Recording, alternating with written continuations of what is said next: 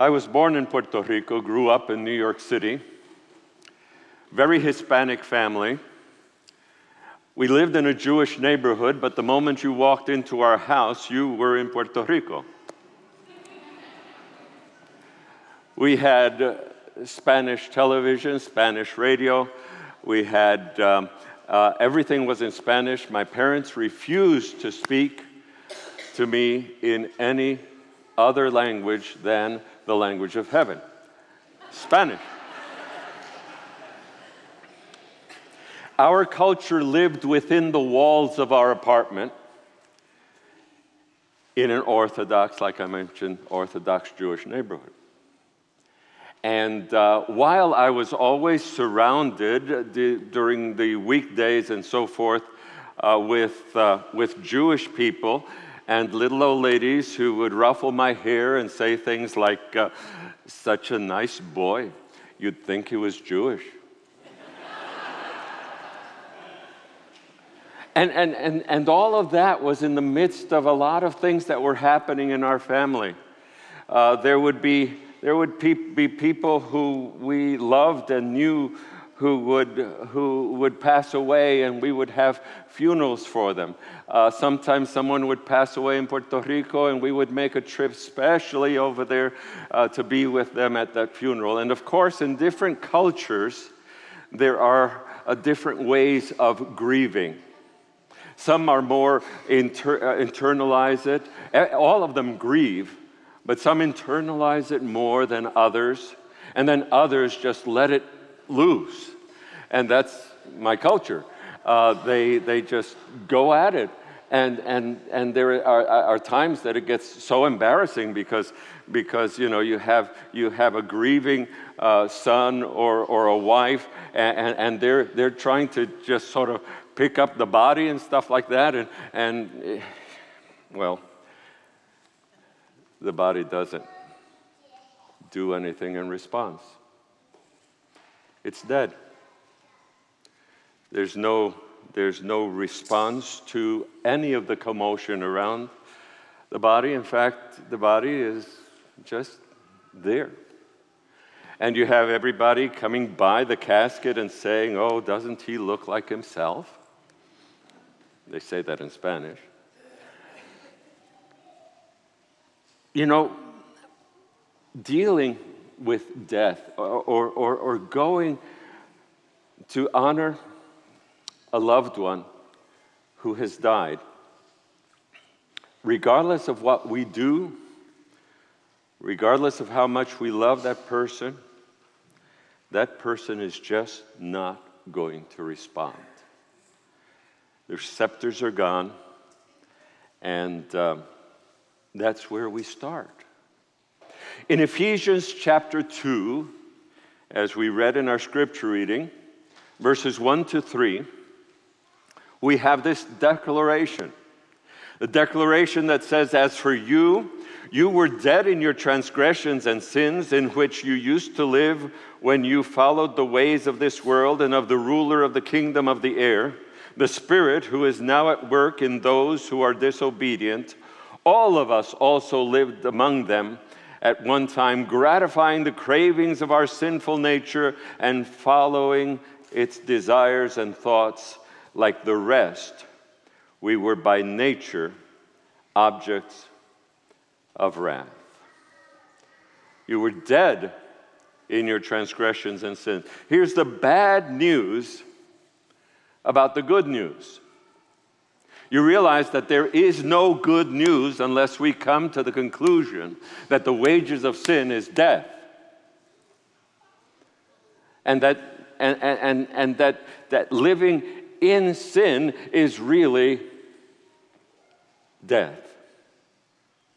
As for you, you were dead in your transgressions and sins in which you used to live when you followed the ways of this world and the ruler of the kingdom of the air be, being dead in our transgressions and sins means that uh, we have no innate capacity to respond.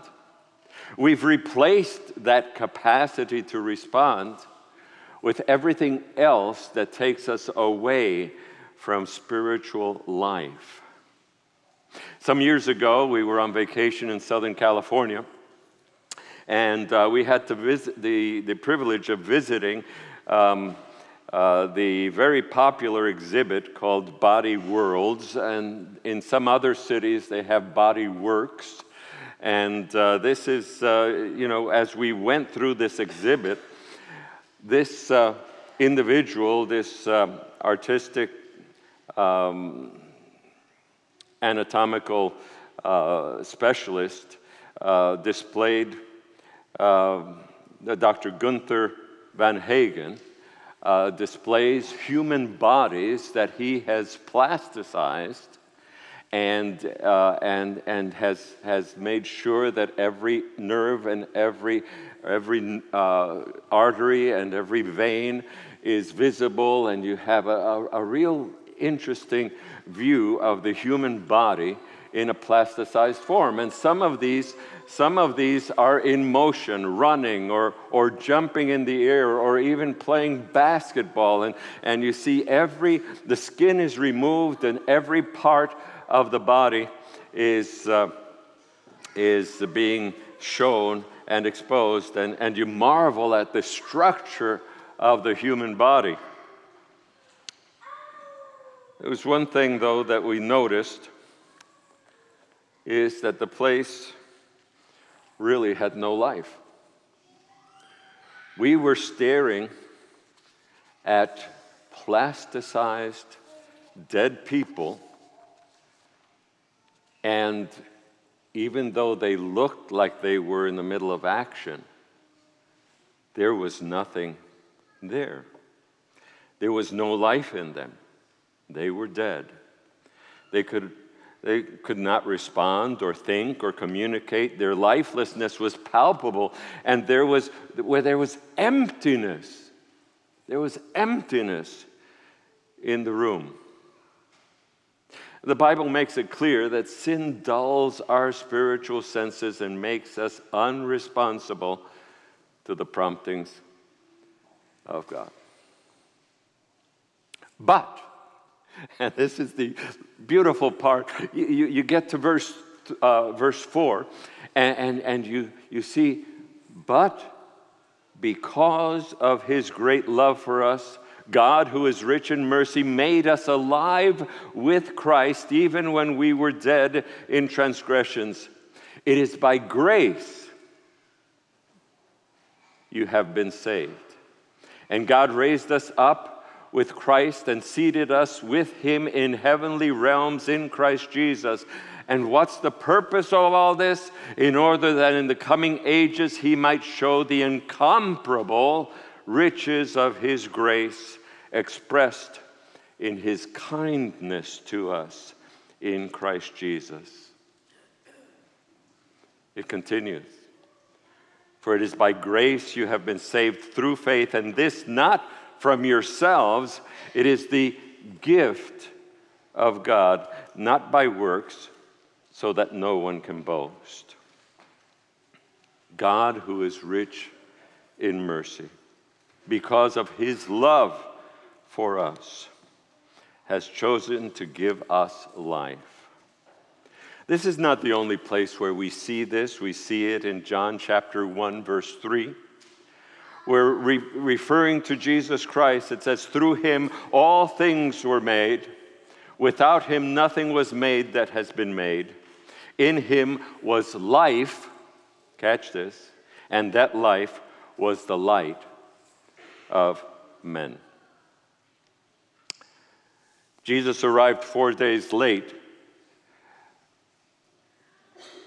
when Mary and Martha called for him that their brother Lazarus, or his Hebrew name Eliezer, was sick. Jesus arrives, like I mentioned, four days late. Martha meets him. Mary is still grieving back and, at, at the house, and she's not, not uh, probably heard that Jesus is there. But Martha says to him, If you had been there, my brother would, have, would not have died. But I know, she said, I know that even now God will give you whatever you ask. And Jesus said to her, Your brother will rise again. What a promise. And Martha answered, I know he will rise again in the resurrection at the last day. And Jesus counters her by saying, I am the resurrection and the life. I am the resurrection and the life. This resurrection, in this case, was physical. At the second coming, it will be physical and visible, and it will be the joy of our existence. In the meantime, there's a spiritual revival that God calls us to. God, who is rich in mercy, because of his love, he has chosen to give us life in Christ Jesus. How does this happen? Turn with me to the Old Testament to Ezekiel chapter 37. Let's go to Ezekiel chapter 37.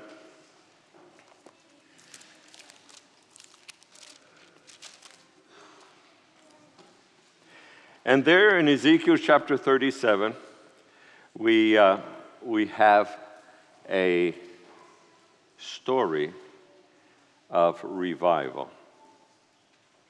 But first, Ezekiel was a prophet to the captives in Babylon.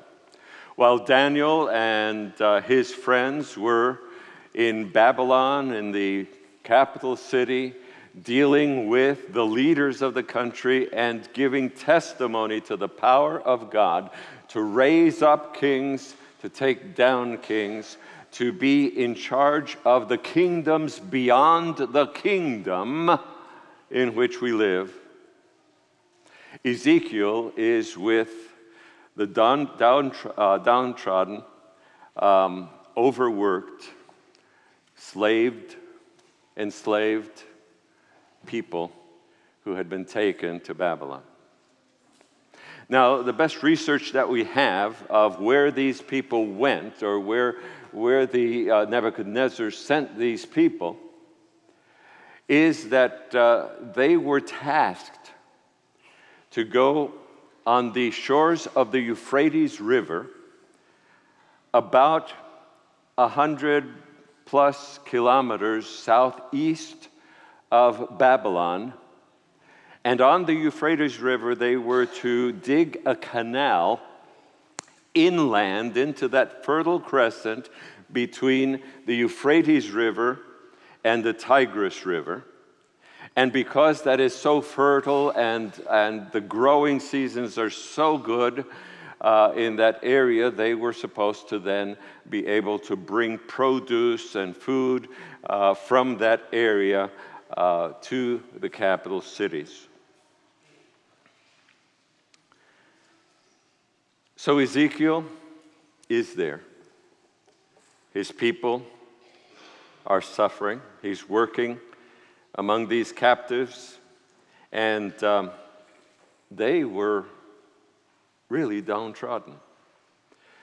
They had lost their land been ripped out of their, of their possessed land. They had lost their king. They had lost the temple that was their center of worship and, and, and their, their guarantee that with the spilling of blood there would be remission of sins. The holiness of the temple was important to them, and their temple was gone. Their identity as a nation was dead. Here, Ezekiel is a messenger of hope to a nation without hope. And so, as we get into the narrative, we have this call of the prophet. The prophet says, verse 1 the hand of the Lord was upon me, and he brought me out by the Spirit of the Lord and set me in the middle of a valley. It was full of bones. A valley full of bones. Ankle deep in all sorts of different kinds of bones femurs, fibulas, tibias, ulnas, radii, metacarpals, mandibles, skulls, you name it. And as he walks through these, they're clattering with hollowness because they were very dry. And God asks some diagnostic questions. He says, uh, it says here, he led me back and forth among them, and I saw a great many bones in the floor of the valley, bones that were very dry. And he asked me, catch this, Son of man, can these bones live? Now, anyone of us who has high school science and, uh, and has read about what bones are made of and stuff like that. You find calcium and you find phosphorus and you'll find this and you'll find that. And uh, some people have even calculated the, the, uh, the value of the, all the chemicals in the human body. And, uh, but, you know, they're separated. They're separated out. Uh, can, son of man, can these bones live? I'd probably pick one up, look through it, see that it's hollow, that there's no moisture, there's no meat in it, there's nothing. And I would conclude that, uh, Lord, uh, I don't think so. That's putting it mildly. My scientific mind would just go in that direction. And then um, Ezekiel says, Oh Lord, you know. I don't know how you would feel if you were asked to preach to a bunch of bones. I've come close. I've come close. Not here. I've come close. I remember when I was in college, we had a, uh, a professor of homiletics and he took us through all sorts of exercises to exercise our voice and be able to be heard even without a microphone, which I can usually do. Um, some of my classmates that had squeakier voices uh, had more of a problem than I did. But um, he would have us stand on the top of Kilbourne Hill. Those of you who went to AUC um, Atlantic Union College might uh, remember Kilbourne Hill. And uh, we would have to stand up on top and read scripture so that he could understand every word at the bottom of the hill. We had, uh, we had a, um, a final exam that was between the teacher and the student. It was in Machlan Auditorium that, that seated about 1,200 people. There were these platted, uh, uh, these uh, sort of greenish, uh, padded uh, theater seats. And, um, and the way he would do this was that he wanted us not to use a microphone. He wanted us to preach a prepared 15 minute sermon and he didn't want us to see him or his expressions. So he went to the back of the auditorium, went up the stairs, went up into the balcony, went to the very last seat and scrunched down, and he hollered from there and said, You can start now.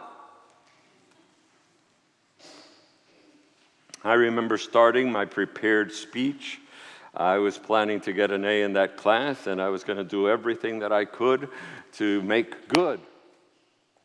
About five minutes into my, into my sermonette, he stands up. He says, I've double scheduled myself. I didn't realize that I have somebody coming in five minutes to meet me. Uh, why don't you skip to the appeal?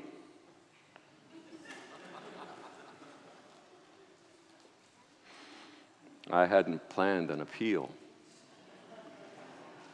And, and I stuttered and said, uh, uh, a appeal for what? he says every good sermon has to have an appeal. You have to have an appeal. Go to the appeal because I don't have very much time. And I, I, I remember just shifting gears at living this whole thing with full sincerity and every ounce of piety in my heart. I invited those empty chairs. I made my appeal. Nothing happened.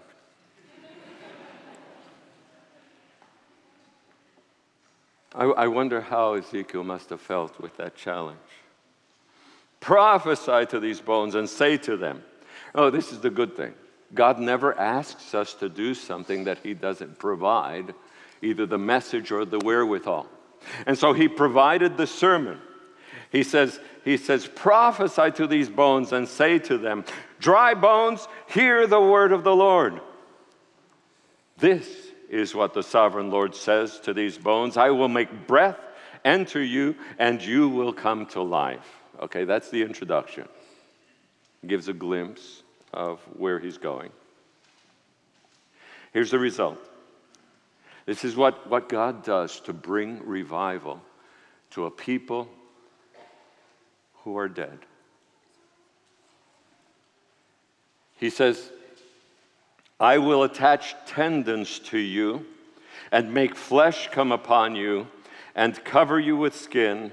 I will put breath into you and you will come to life. Okay, so let's go through these real quick. First of all, I will attach tendons to you. Well, we know that tendons, we have them at every joint in our body. We have, we have tendons that hold uh, together our muscle structure and everything else. It's what holds us together.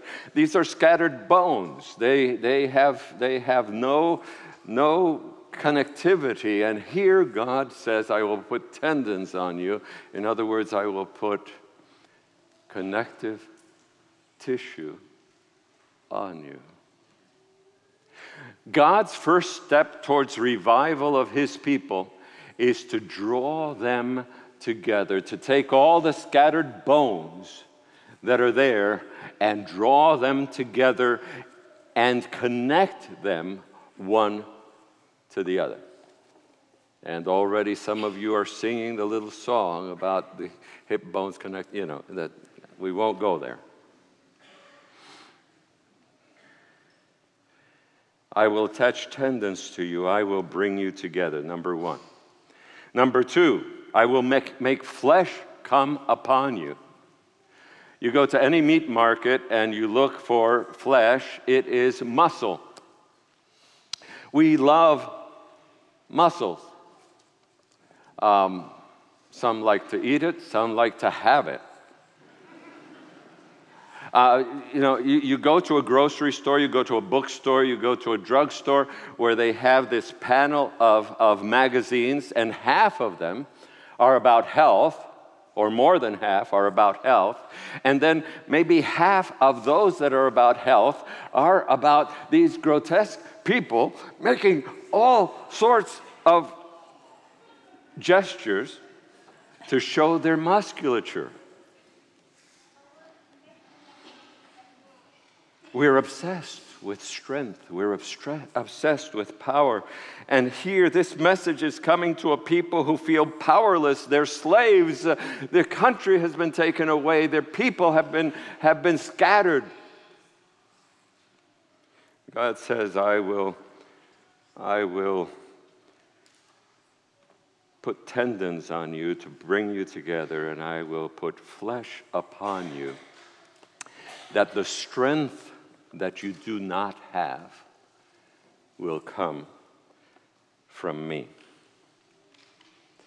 Then it says, I will cover you with skin. It's interesting that when Adam and Eve felt naked after their sin, and God went after them and called them and why are you hiding? Well, I was naked. Who told you you were naked? In their nakedness, they just could not. They could not feel close to their Creator. But He provided the skin of lambs. And the shame of their nakedness was covered. To the church of Laodicea today, God gives a diagnosis. He says, he says You're, I know you. You're wretched, miserable, poor, blind, and naked. You think that you have everything and you have nothing. I counsel you in your nakedness to buy of me gold tried in the fire and white raiment that thou mayest be clothed, that the shame of thy nakedness might not appear.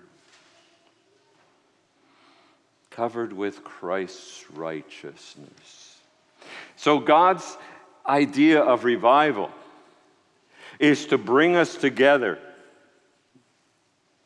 spiritual tendons, to give us the muscle and the strength that we do not have, to cover us with His righteousness so that our filthy rags will not be seen or felt. And then he says, And I will put breath into you. I will put breath into you, and you will come to life.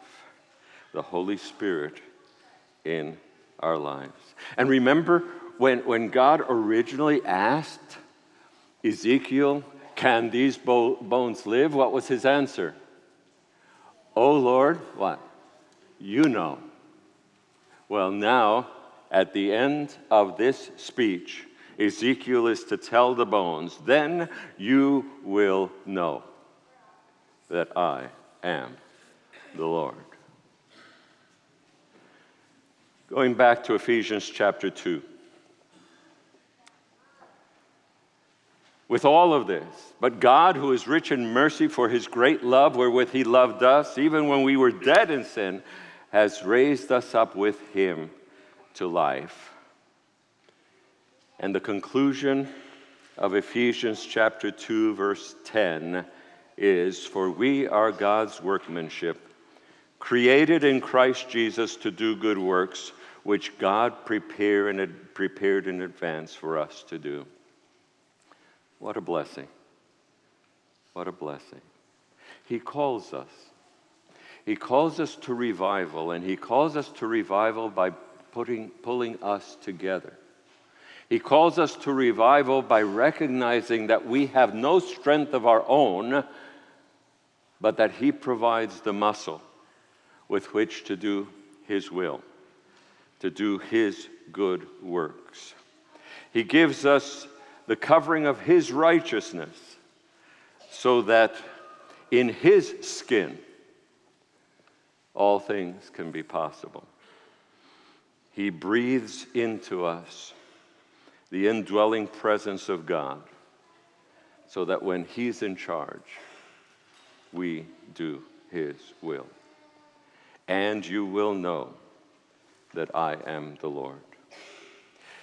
In the little book, uh, God's Amazing Grace, page 331, we read Our acceptance with God is sure only through His beloved Son and good works are but the result of the working of his sin pardoning love. We are no, they are no credit to us, and we have nothing accorded to us for our good works, by which we may claim a part in the salvation of our souls. Salvation is God's free gift to the believer, given to him uh, for Christ's sake alone the troubled soul may find peace through faith in Christ, and the, his peace will be in proportion to his faith and trust. He cannot present his good works as a plea for the salvation of his soul. So there you have it. We are revived by God in Christ. But what does this have to do as you leave this place. I'm declaring each of you as an Ezekiel. And as you go from this place, you will go to your valley of dry bones. So, where that might that be? It could be in your workplace, it can be in your neighborhood. Your valley of dry bones might even be in your family. And dare I say, dare I say it, that your, ba- ba- uh, your valley of dry bones might even be in your church.